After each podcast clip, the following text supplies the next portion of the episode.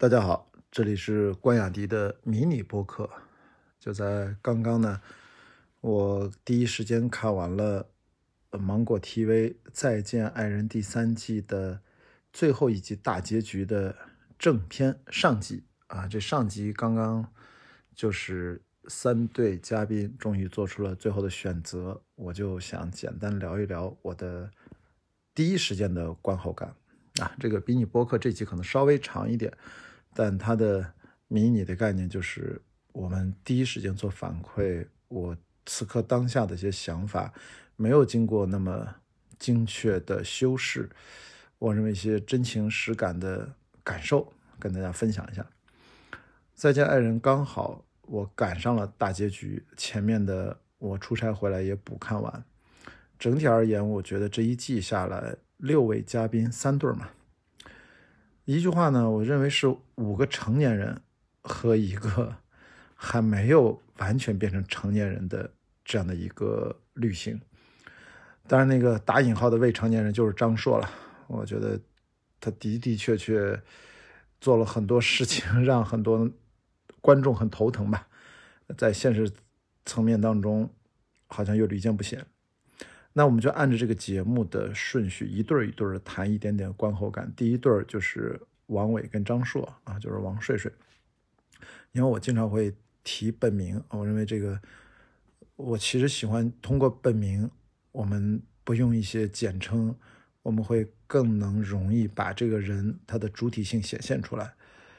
我觉得王伟和张硕是典型的目前生活当中最常见的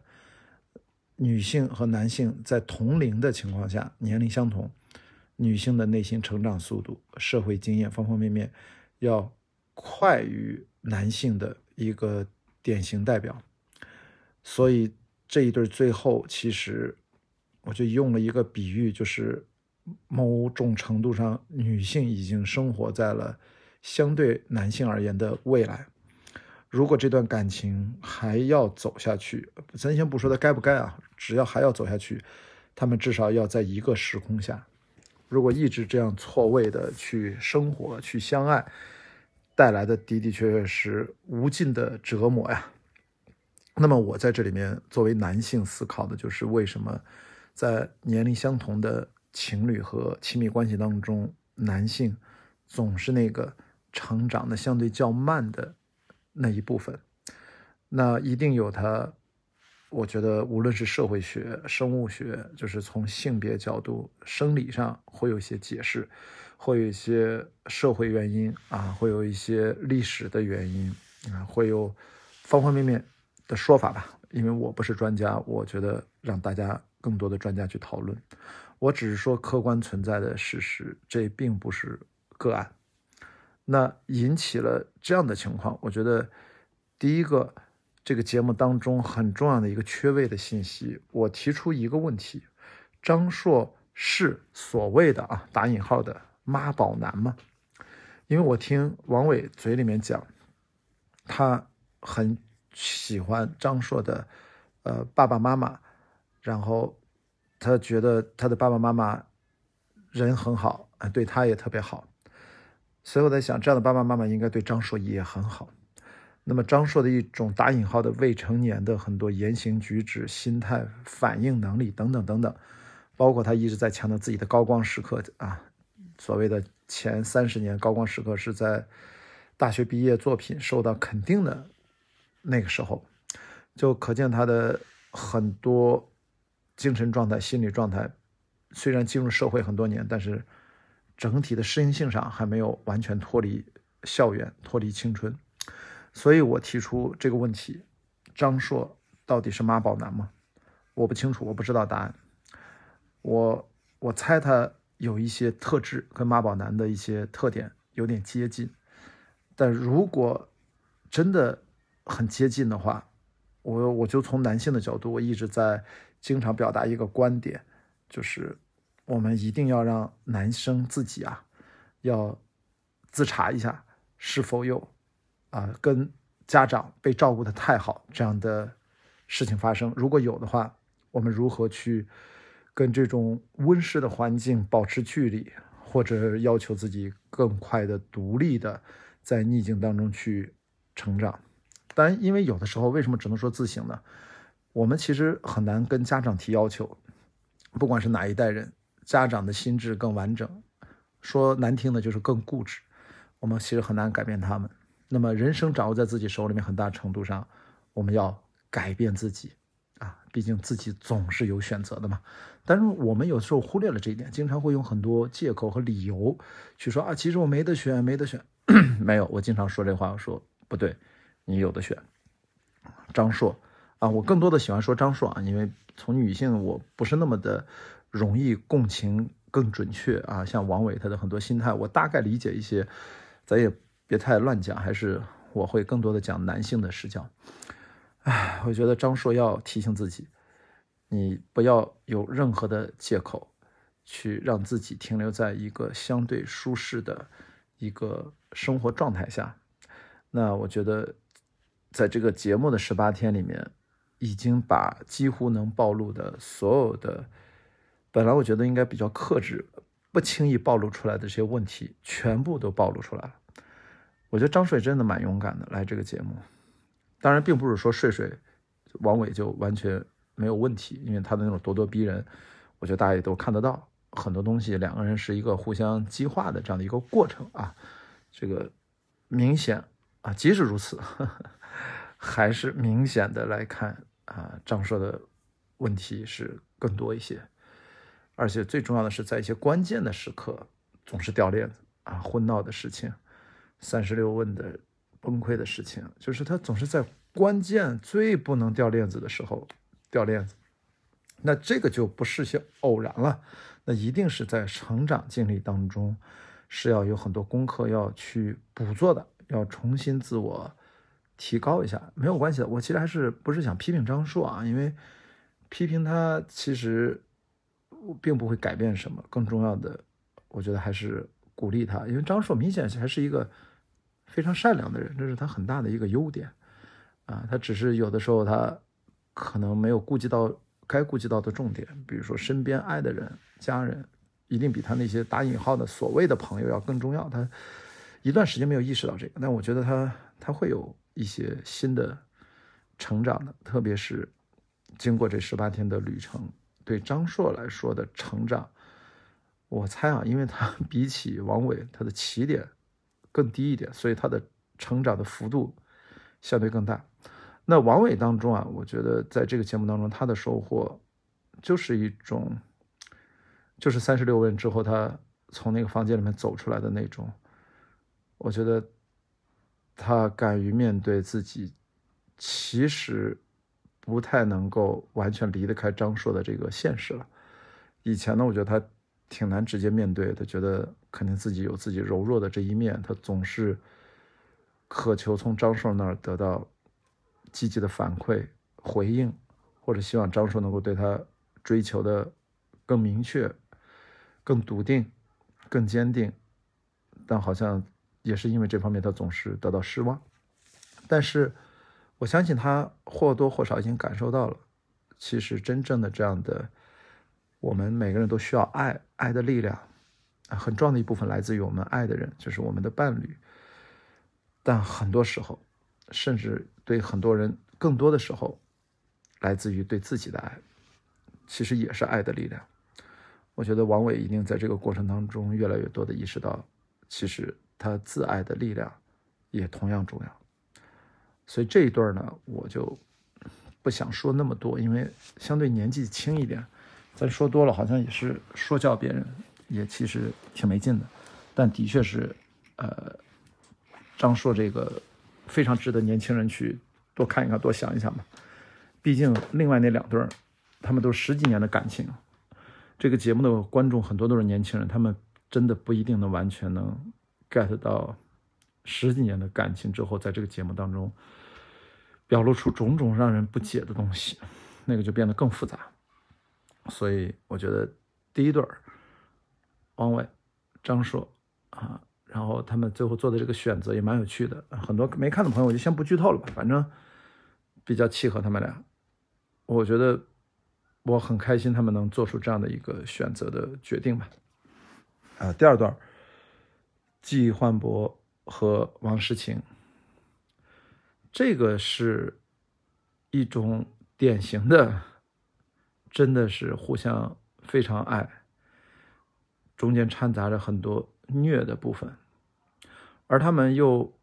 处于那种身体健康、年富力强，女的三十出头，男的四十出头。所以他们有很多很多力气花在感情上，而这个力气呢，经常因为彼此的摩擦擦枪走火，会容易爆炸。这些力气也就用在了一些错位的地方上，力气也很大。所以呢，他们爱的有多么深，他们爆炸的就有多么猛。这一对儿，我觉得在网上好像也是争议特别大，但这次争议好像焦点更多是在王诗晴身上。有很多我看弹幕就在讲说他忘恩负义等等，说他会表演，会刺激别人。我其实想说，这就是我在前面刚才提到的，我们在说所有的这些看通过节目啊一知半解，我们其实对一段十几年的亲密关系在一起生活的一段情侣，我经常觉得不能轻易的下判断。因为我说这个话，一方面我自己年纪稍微大一点啊，金焕博其实年纪比我还小，小个一两岁吧，他不是四十二嘛，我四十四应该。那么我加上自己，当然有一段婚姻关系，至少大概七年左右，然后时间也不能说短了，再加上我在刚刚也录制完了一个，也是恋综，当然是针对。离婚单身人士的一个恋综节目，那个我们才录了十天，跟人家这个十八天肯定也不能完全相比，而且节目流程都不一样。但是有一个共性就是，真正的录节目，其实你录的时候，你会更加明确的知道，在节目当中我们看到的，不管你看上去多么真实，它都是经过有明确的节目流程设置啊，你也可以把它理解成剧本，加上拍摄。后期制作，它是一个经过精心策划、创意的各种包装加工后的一个文化产品。所以，你如果把一个真人秀，哪怕它是打着“真”这个字儿，你就直接等同于生活，那我觉得一定这是天大的误会。我们如果从我本来就是做影视制作专业，加上我这次切身的感受了一次录制节目的全过程。我自己也发了一条微博，我简单提了一下，我说，真正的录节目呀，它不是生活，它是经过有一个明确的路径指引你去经历的，然后是一个生活的局部，在这个局部当中呢，很多东西它都是被放大，可能甚至会有些变形啊，极个别情况下可能会严重变形，它是一种规定情境下。都是把一些我们日常可能感知不到或者存在本来没有那么显现的东西，它会凸显出来。所以我们在节目当中看到一个人的优点，他一定是会被放大的啊，等同于他的缺点也会被放大。所以，我们对一段关系的作为观众的视野去看待的时候，如果我们有了这样的一个前提的认知，我们或许会。我们既能享受到这个节目的所谓的带给我们的娱乐性啊、启发性，一些对自己生活的思考之外，我们也多了一丝丝的相对的呃客观角度，能跳出来知道啊，这是个节目啊，节目都是有导演组，你看给他们手卡，给他们安排环节，你必须要今天什么任务，是一群人在一起，是有嘉宾的，还是两个人单独去约会的，你都是要跟着节目组的这个要求去。一步一步的完成任务，在这个过程当中来呈现你们两个人的关系。但实际上，我们都知道，你看老刘都说这么多年他们没有过这样的旅行，终于他们决定分手了，然后十几年他们才有了一次这样的难得的旅行。也就是很多生活其实并不是这样的相处模式，只是在节目当中啊，在这样的环节下，他们的好和不好。被集中在短短的十八天，而且是经过筛选、后期加工、配乐、剪辑、字幕、视效、音效等等，呈现给大家，而且还有特写、细微的这些东西。它在我们大量的素材当中啊，其实帮你梳理了一条引导观众去看的所谓的一些矛盾冲突、一些戏剧性。好，我前面铺垫了这么多，我想跟大家讲，就是其实季焕博和王世清，你把它褪去我刚才说的这些层层的外包装，在现实层面生活当中，他们当然有困境，他们也不然他们不会来这个节目，但是他们的这种困境，实际上，嗯，他们应该通过这个节目，他们也终于意识到是可以解决的，他们是真正的。相爱，而且这个相爱还处在我不能说是下降期和上升期，至少他们是在平台期，他们是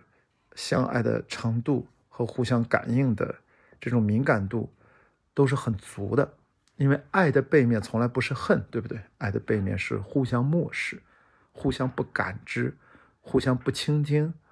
互相不在意，这才是爱的反面。而显然，在王世清和季焕博这段关系当中，表现出的并不是这样，所以他们是浓浓的爱，只不过是他们同行，只不过是他们因为年龄差，导致季焕博他很长一段时间内成为王世清的专业上的导师，最后侵蚀到了成了生活当中的导师，而力对应的反作用力，王世清。他用别的方式，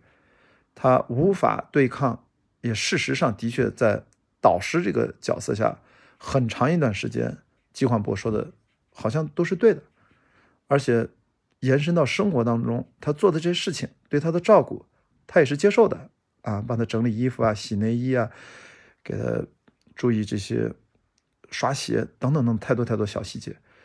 那么导致王世清他天然的他就。会觉得无法长时间的让自己处于一个下位，啊，男上位，啊，就是处于主导的这个位置，而女生呢，处于相对下的这个位置，被主导，那么她就会自然的会有一些反弹，这种反弹可能就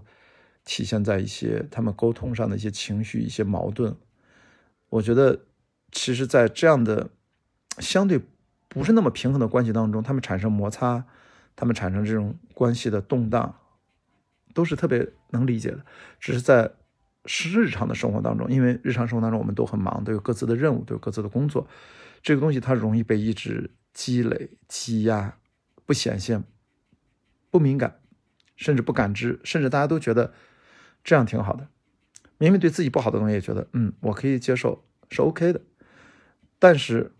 日积月累，对自己情绪的。负面的这样的，呃，打压也好，或者说负面的影响，要知道，季焕博哪怕处于这个上位、主导位，时间长了对他没有什么好处，他变得越来越爹味十足，对不对？他变得更加因为惯性，他突然会觉得你怎么不听我的，他就会容易发怒，因为平时你都听啊，因为我说的很有道理，他无法保证他每一次都是那么有道理，他也无法。真正的现在能够接受，随着王世清的成熟，当他面对他的一些意见去表达不同想法的时候，他可能心态上都没有完全调整好。啊，季焕博要解决如何从啊，随着自己的年龄的增长，本来自己就有这种说教的这种惯性，如何去打碎重建他的自我认知要建立的完整的同时，他如何还要保持开放性，能够跟王世清互相倾听。而王世清在努力奋进、成长、独当一面的过程当中，他如何跟季焕博让他知道，让他该后退的后退，该怎么去像跳探戈一样，彼此还是一段很优美的舞蹈。在这个过程当中，他们少不了互相踩脚啊，互相躲。他们的确在跳舞的时候，对吧？联欢会那天也好像踩了一下脚，踉跄了一下，倒着小碎步，但是他们是能够跳完这一支舞蹈的。而最终十八天的旅程。我是很欣慰的是，他们两个人最终都，特别是最后的三十六问，他们应该积通过前面十七天这样的积累，通过各种的细节，通过各种的嘉宾好友啊，甚至我觉得包括来搅局啊，王王世清他妈其实有点来搅局的，但这种搅局也是，也是让王世清也应该有一些啊，面对镜头跟生活当中是不一样，因为生活当中可能他们就不会有这种聊天，都暴露出来，最后他会发现，嗯，我觉得季焕博肯定会有很多问题，但是很可能他自己意识到，如果他对爱足够重要的话，如果他跟王伟和张硕做那个选择也来一遍的时候，我觉得以王世清和季焕博的性格，他们会把爱情放得很靠前。他们会比较靠后的去舍弃爱情，那对于王世清，他们两个人都对爱情，我认为是比较看重的人。那么他们分开了，真的就能找到更好的人吗？对于季焕博来说，绝对不可能，他可能短时间内都不会有这样的想法。如果真的他们分开的话，那么王世清，我觉得他他应该会有清晰的自己的一个呃判断，可能会有比所谓的。季焕博更优秀的男人在他生命当中以后会出现，但是会像，呃，季焕博那样，虽然充满着弱点，但是他毫无保留的去爱自己。我觉得王诗晴应该非常聪明，他应该知道，季焕博应该是那个他理论上啊，从哪怕从概率上，他不是最完美的遇到的男人，他一定大概率是最爱王诗晴的那个男人，所以最后他们也做出了。他们自己的选择，就从大结局我也就不剧透，大家自己去看吧，也是很好的选择。所以这一段给我的感受，真的就是，这是一对非常相爱，刚好因为是同行，天然容易产生矛盾，然后他们各自的性格因为年龄差，天然的会有一些主导和被主导这样的关系。但是我们应该积极的来看，有了这么多不利的条件。大家都觉得同行很好，互相帮衬，但是你没有想到，对应的有不好的那一面。都说啊，这个男比女的大十岁，可以互相照顾，那也有不好的那一面。但是他们还是一路走下来，磕磕绊绊。我猜啊，我说了这么多，好像我很看好他们。其实我看好的是老纪会有很大的改变，王诗晴有多大改变？我还是那句话，我对女性没有那么的了解，但是我一定，我有很大的把握。季焕博会有很大很大的转变，虽然只有短短的十八天，这就特别像第一季，我记得老王，大家上来超级烦老王，烦老王烦的快不行了，我也是。但后来我我突然意识到，其实通过这个节目录制，老王其实纯素人，他比季焕博还是素人。老王真的最后改变真的挺多的。那么我相信季焕博虽然他不是纯素人。但是他贵在真诚，啊，我看他整个从头到尾，他在朋友相处当中，因为他自带的真诚，他以为自己好像很难交到朋友，以为自己好像不太会说话，实际上大家最喜欢的，就是他那种偶得的幽默，和他自己跟自己较劲的那种，哪怕自己跟自己特别苛刻的那种啊可爱。因为我们经常知道，就是你较劲的时候，你跟自己较劲吧，他可能是可爱，但是如果你把自己对自己的高标准。都要放到别人身上。哎，如果这个人离我距离远，可能还好点；距离近，你想想啊，天天说你这个搭配行不行啊？今天这个妆化的对不对啊？这个，这个就对表达是有很高的要求的。不然的话，经常你一个表达不好，变成了都是 negative，都是负面的这种东西，它的确会影响跟你身边亲密的关系的人的这样的感受。长此以往，肯定会有麻烦。所以呢，我相对来说比较确定的是，这十八天啊，季焕博会有很大很大的成熟度的提高，会有很多反思，会有很多很多改变，甚至肉眼可见的改变。在这个节目里面，更不用说节目录制完之后。但是我不确定的是，他真的，他跟王诗晴两个人就会 happy 呃什么 happy ever together 什么就这种。幸福的一路顺畅的走下去吗？我不太确定。我觉得他们俩大概率还会有这些鸡毛蒜皮的事情在一起，因为他们很多先天条件是无法改变的。同行、年纪、年龄的差别，过往的长时间的主导和被主导的这种惯性，然后可能还有家庭的一些问题啊，那必须是建立在季焕博和王诗晴都要做出。自我内心认同巨大的自我调整和自我改善，然后他们真正的像他们说的，我们是不是重新再重新启动一次啊？这个电脑重启一遍，我觉得这应该会更好一些。但如果只是单方面的去啊自我调整，另外一方面可能只是被动的接收，而不是自己去改变自己。我我其实依然不会觉得他们一路会后面走的特别顺，只不过是这种不顺又怎样呢？我不觉得谁的生活、婚姻生活、亲密关系的生活就会一直特别顺，这种一直特别顺也有啊，极少极少，我们就好吧，当成一个概率上存在就好了。所以呢，没关系的啊，就是磕磕绊绊，只要能继续往前走，只要能继续的自我提高、自我完善。这就是亲密关系对每一个其中每一方最大的意义。这个节目呢，我说了，它是生活的局部，它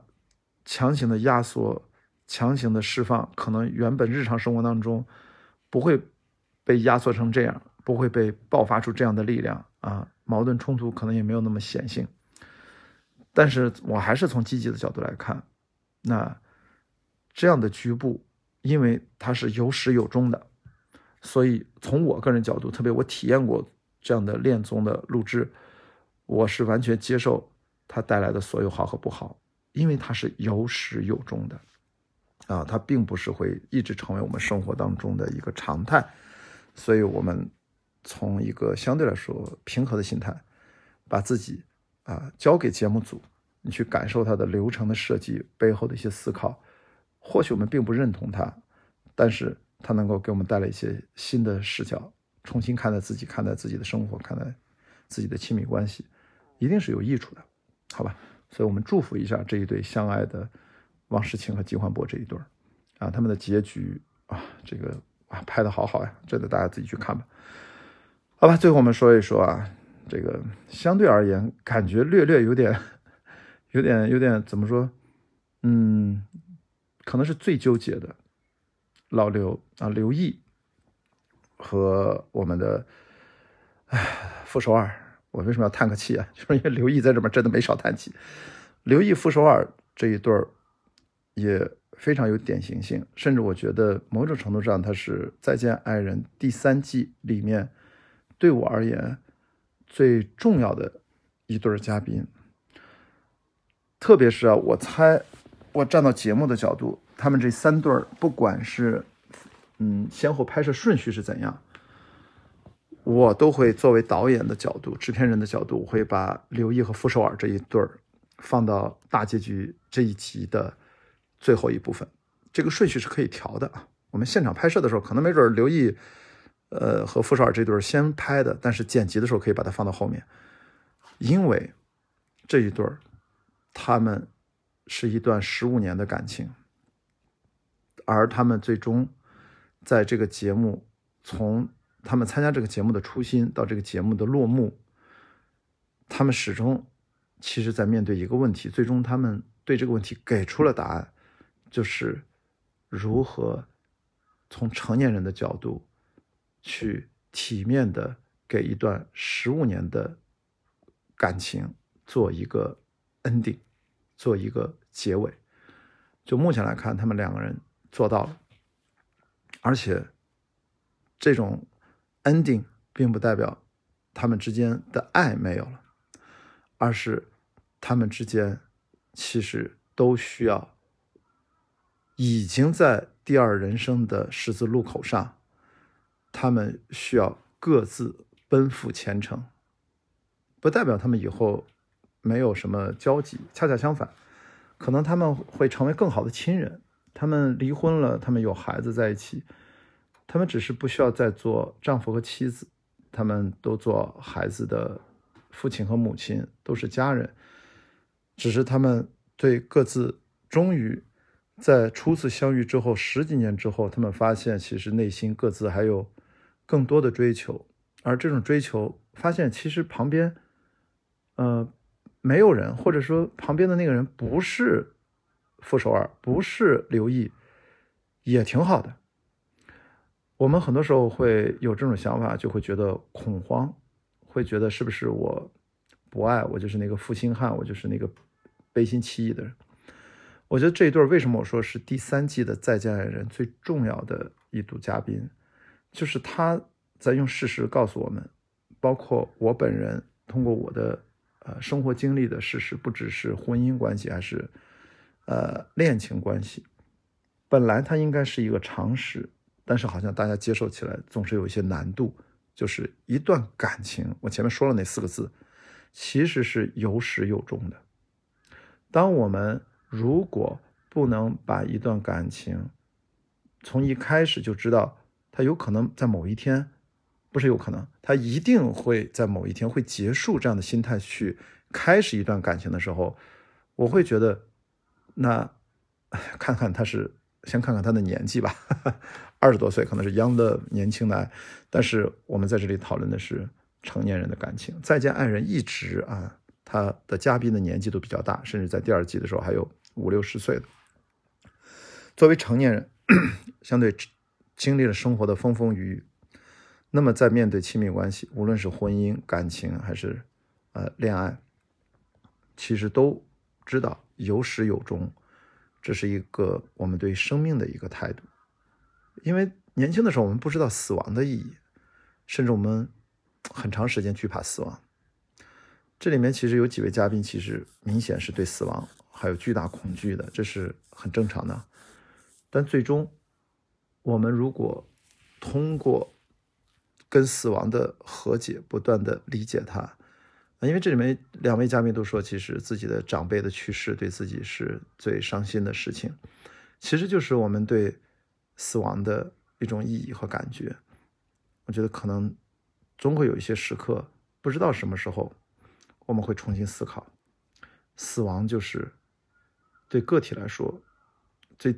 自身来说是一切的终结。但是这个死亡呢，对于别人而言不见得，因为别人会记得你。可能你还有留有你的很多很多在这个世界上的痕迹啊，比如说人生可能会经历过好几次的死亡，一种是啊生物意义上心跳呼吸停止，新陈代谢停止，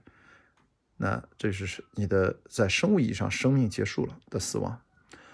另外一种就是我们经常文学性的那种死亡，有些人很年轻他已经死了。肉身可能八十岁才死去，但是他精神层面上的死亡可能二十岁就死去了啊！精神上的行尸走肉，这也是一种精神上的死亡。那还有一种呢，就是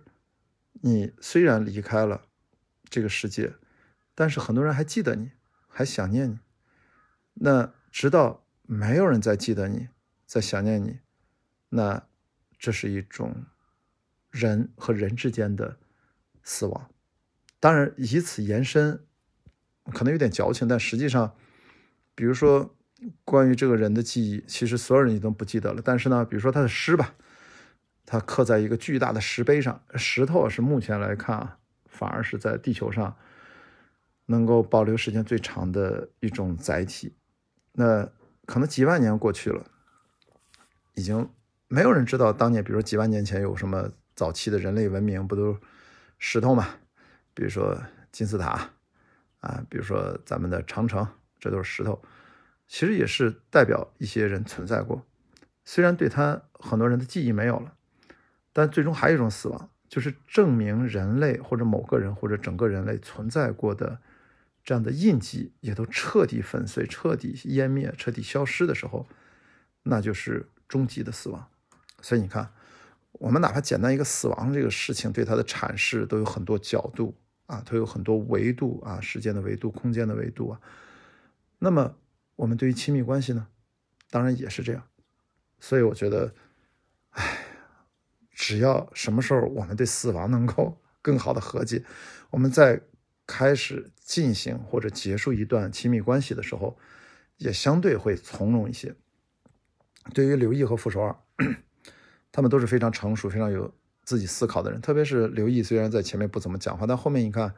他真正打开自己，他终于可以直面他可能会一个人去面对生活的时候。当然，他还得照顾孩子啊。那你会发现，他其实很善谈的，他的思考，他跟傅首尔的交流，其实可以旗鼓相当，甚至针锋相对，没有问题的，不是以为大家觉得他是一个闷棍啊，其实完全不是。他唱歌也很好听，他肯定内心有很多自己的精神世界。他是一个面对沙尘暴，他可以站在外面。当傅首尔觉得害怕的时候，他反而是觉得我要站在外面，在人生不多的时刻去亲自见证一下沙尘暴经过自己身体的过程。他是有这种勇气的。你可以说他好奇心，可以说他无知者无畏，没有关系。但他跟傅首尔在很多时候明显的是不一样的。所以呢，在这样的一个状况下，两个人也流了这么多的眼泪，在这十几集的节目当中，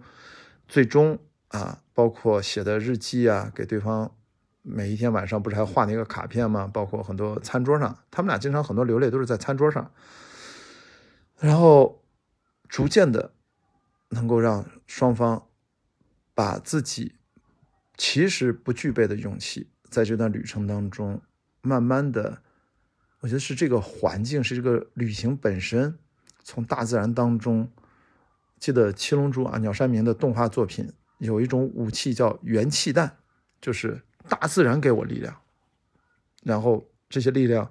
来自于所有的生命。我觉得这段旅程真的收获最大的就是刘毅和傅首尔。他们在吸取大自然的力量，这个力量他们俩其实都不太有，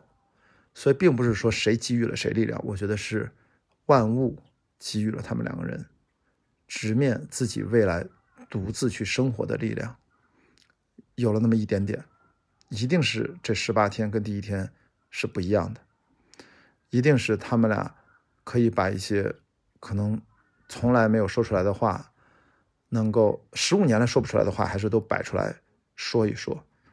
然后在说的过程，我觉得他们很多场对话，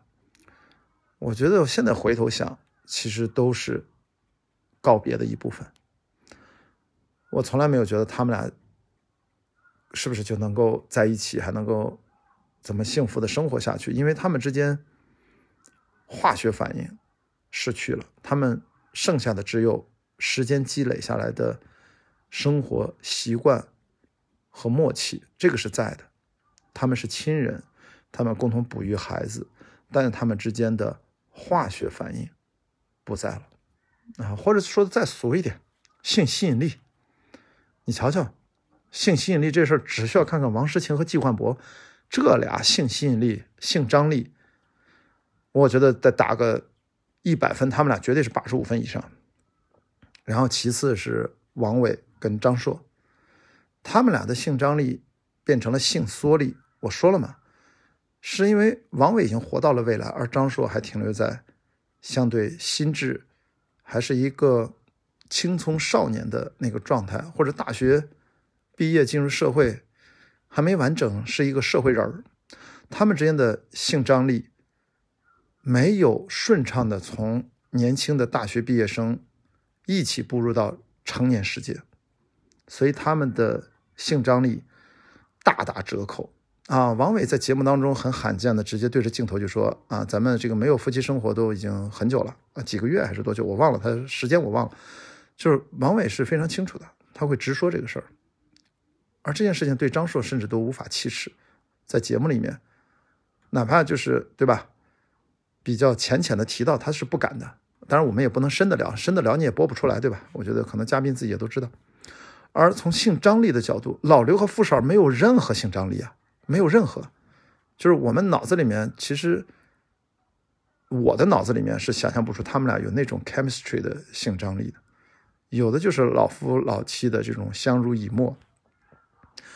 我要说个但是了，但是他们两个人的内心不可能各自没有性张力的种子，他们是有的。因为傅少尔说了，他从来没有说我好看，没有说我美。弹幕很不客气啊，说傅少尔，你能不能看看自己？你照着镜，你觉得自己美吗？我要反驳这个弹幕的朋友，傅少尔当然是美的。从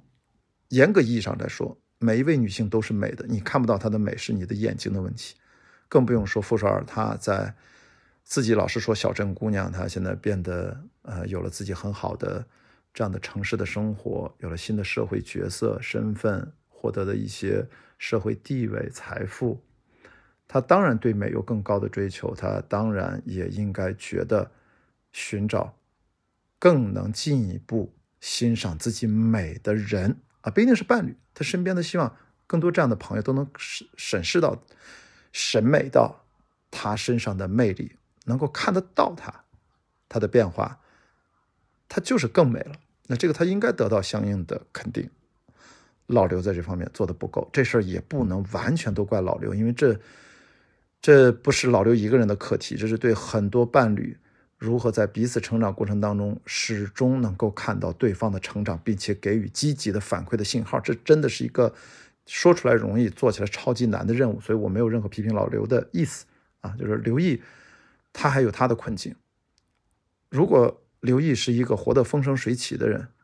对他就应该有批评。哎，你怎么经营一个自己的企业，或者你怎么做自己的一个专业，做的这么好？怎么对老婆多夸两句就怎么了？啊，我觉得如果是那样的，我觉得就会更多的批评一下刘毅。但刘毅实际上他自己还活在自己的困境里呢。然后你再批评这些事情，我觉得首先要先尊重刘毅个人的主体，他自己最在意的是什么？从他在意的重要性的排序，一个一个的解决，他一定我相信。对傅首尔的赞美，如果傅首尔是他的生活伴侣的话，是很靠前的。但是排第几，我觉得外人不知道，我不知道。我说的就是不着急上来批评刘毅，说你为什么不夸赞傅首尔？刘毅一定有他自己的答案，好吧？那反过来，我还是觉得，呃，刘毅很大胆的做出了自己的决定，无论从他主动提出来参加这个节目，还是最终他在节目当中。我觉得也能肉眼可见的变化和最终他的选择，而傅首尔其实，我认为他们两个是心意相通的，他们都知道他们会双方离开对方，他们都知道我说的那个性张力的角度，他们早就互相干涸了，他们也都知道，他们都需要不需要崇拜那么夸张，只需要能够看到自己美的。一段新的亲密关系，在未来，呃，或者没有，如果没有，那最欣赏自己的就是自己，也没有问题，这是自爱的能力。前面我也提到，总之，从明明已经站到了第二人生的十字路口上，就是家庭事业有成，生活殷实，孩子长大也能够上好的学校，但是自己第二人生开始有新的追求，就称之为 the second life，第二人生。但是显然，身边这个人好像不再是自己进入第二人生的那个伙伴，啊，不是刘毅，不是傅首尔，傅首尔也不是刘毅的那个伙伴。这两个人其实在这个层面上反而又达成了新的默契，而剩下的就是如何对这十五年的情感做一个了结和交代。那么很巧，很巧，他们进入到了这个节目，在《再见爱人三》里面。借用了这十八天，他们完成了他们从来不强调仪式感，却在彼此的这段亲密关系的 ending 的角度做了一个最完整的仪式感。所以我是非常替他们两个人高兴的，因为能看到两个人，他们都是积极努力、善良的人。刘毅的努力可能大家面上看不到，但是他内心，他我相信。他自己私下，他应该做很多事，或者说他已经想过很多，跟身边的朋友啊也也有交流，但是可能这几年他被困住了。他说他形单影只，所以他其实透过这个节目，实际上他也发出了自己的呼救。难道我们能说刘毅是一个多么不好的丈夫和老公吗？我觉得很多电视观众。这话说不出口吧？只是他不是一个完美的人。这个节目里面没有一个是完美的人，几乎这个节目里面应该都是特特别的性格鲜明的人，但是也是身上槽点很多啊。因为我说了，无数摄像头对着拍，我经历过啊。等我参演的节目播出，我也一定被人吐槽的不行不行的。我完全接受啊，这个没有关系，去了嘛，我们都知道会发生什么，而且这对双方都是成长，对观众是一个提醒。哎，不要。像这位嘉宾这样这样做事啊，嘉宾也知道哦，以后我生活当中要注意，这没什么。但是你要害怕这个，那的确不该来啊，没有做好心理准备是不要来参加真人秀节目，你会崩溃的啊。我我的确也也遇到过这样的案例，那我们就不扯远了。所以说回来，我认为刘毅和傅首尔这对情侣，在用自己的现实生活告诉所有人，感情是可以有始有终的。那无论是十五年，还是一年半，你都可以把它友好的，我们彼此相爱的开始，我们依然可以内心怀着有爱的心啊，彼此能够怎么说呢？互相理解的心态去结束一段感情，而不是说因爱生恨，变成了仇人。但是我知道生活当中太多太多。都是很无奈的，陷入了一些困境，出不来，然后变成了彼此的仇敌。嗯，所以我特别感谢《再见爱人三》，然后最后发掘了这么一对嘉宾。一开始我真的以为主角是傅首尔，后来发现这一对儿真正的主角是老刘，这是我个人的一家之言。好吧，说了这么多，我都感觉没想到这期节目这么长。三对关系，我再次重申，第三季。嗯，波澜不惊。整体而言，我当然还是喜欢《再见爱人》第一季。